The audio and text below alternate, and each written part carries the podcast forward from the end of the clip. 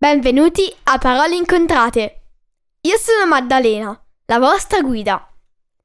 In questi podcast vi racconterò dei fatti interessanti, recensirò libri che vi consiglio oppure leggerò una storia per chi vuole imparare l'inglese.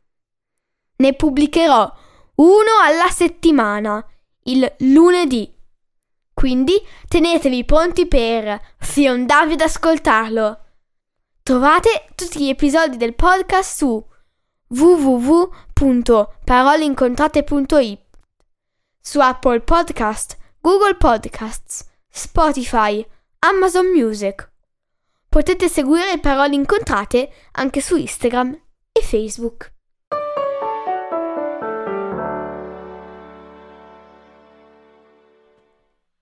Ciao a tutti! Oggi vi parlerò non di un libro, ma di un mondo a sé, raccontato per noi da Francesca Tamburini. Le delicate parole scelte con cura ci raccontano la storia di un ragazzo fuori dal normale, una macchiolina in una tovaglia bianca, un'imperfezione, uno scherzo della natura. Leo ha i poteri, ma deve tenerli segreti. Lui prova a essere come gli altri, davvero. Prova a essere chi non è, un ranger per esempio, ma non ci riesce. Perché dovrebbe cambiare se stesso per il mondo? Non gli sembra giusto. Non è giusto. Allora si fa cacciare apposta dalla lezione di combattimento del collegio Asterfield che frequenta e spia le ragazze, le uniche che possono usare la magia, le uniche che dovrebbero avere la magia. La sua è un'esistenza sola, tagliata fuori, finché non incontra Zelda, che cambierà tutto. Diventano ben presto amici e si addestrano insieme. Io ti insegno quello che so sulla magia e sul mondo magico, ma tu mi insegni il combattimento. Era questo il patto. Intanto però Leo deve affrontare il passato dolce amaro. Come? Ecco che Francesca vi presenta Kai, freddo, distaccato, un tempo il miglior amico di Leo, che ora ha timore di lui, mascherando il sentimento con odio e alleandosi con due terribili allievi della scuola. Un giorno, purtroppo, Kai e la sua squadra scoprono il quaderno di Leo, in cui aveva appuntato tutte le sue informazioni magiche che aveva appreso e glielo rubano. Dopo una corsa spiatata, il ragazzo viene rinchiuso in uno sgabuzzino, nel quale scopre un vecchio diario di uno come lui. Ecco che la bomba è stata rilasciata e la trama prende una piega magica, mozzafiato, piena di avventure e di incredulità. Si intreccia, si mescola e tutto questo con una nota di leggerezza. Riuscirà il mondo ad accettare Leo o sarà il ragazzo che cambierà il mondo per farsi accettare? Ecco qualche pagina del libro. Capitolo 1 Non c'era mondo di cui Leo non avesse letto o che non avrebbe potuto immaginare. Esisteva un mondo sommerso dall'acqua, con creature marine grandi quanto montagne e città nascoste nel profondo degli abissi.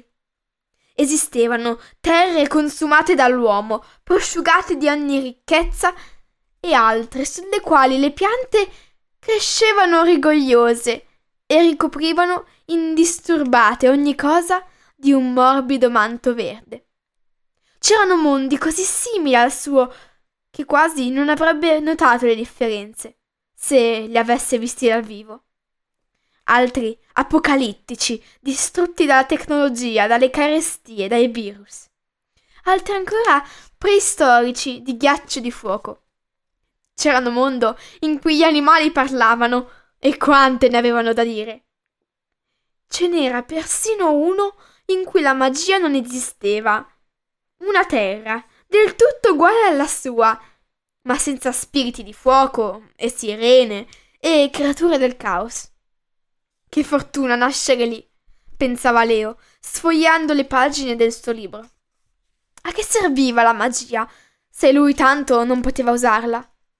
Tanto valeva non averla fatto, tanto valeva non averla mai conosciuta.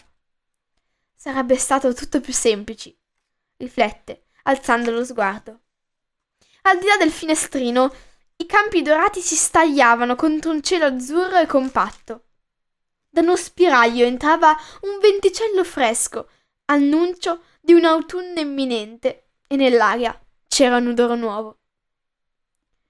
Leo tentò di aggiustarsi con una mano i capelli biondo scompigliati, mentre il suo sguardo tornava di, sul tomo che teneva in grembo. Tiri sul naso da quel libro! Lo rimproverò la donna seduta accanto a lui, picchiettando con una mano sulla sua spalla, mentre con l'altra teneva stretta la borsetta in pelle. Si farà venire la nausea e abbiamo ancora una mezz'ora buona di strada. La sua voce era stridula e fastidiosa, come il verso di una cornacchia, e Leo sentì crescere in lui l'istinto di aprire la portiera e gettarsi giù dall'alto in corsa. Sì, signorina Hawthorne, rispose meccanicamente, dopo aver fatto un bel respiro profondo. Chiuse i mondi invisibili e rimase a fissare la copertina. Un grande albero, i cui rami andavano a formare immagini di chiavi, porte e sigilli. La donna scosse la testa e le sue labbra si arricciarono in una smorfia di disappunto. Non le fa bene leggere questa robaccia, poi? gracchiò, le sopracciglia sottili aggrottate sulla fronte rugosa. Dovrebbe iniziare con libri più adatti ai ragazzi della sua età. Leo sapeva bene che con quella frase la signorina Hawthorne in realtà intendeva adatti ai ragazzi, ai maschi. Punto e basta. Era quello che intendevano tutti, d'altronde, quando facevano commenti su di lui, sulle sue passioni, sul suo modo di fare. Non rispose a quel commento. Leo non rispondeva mai.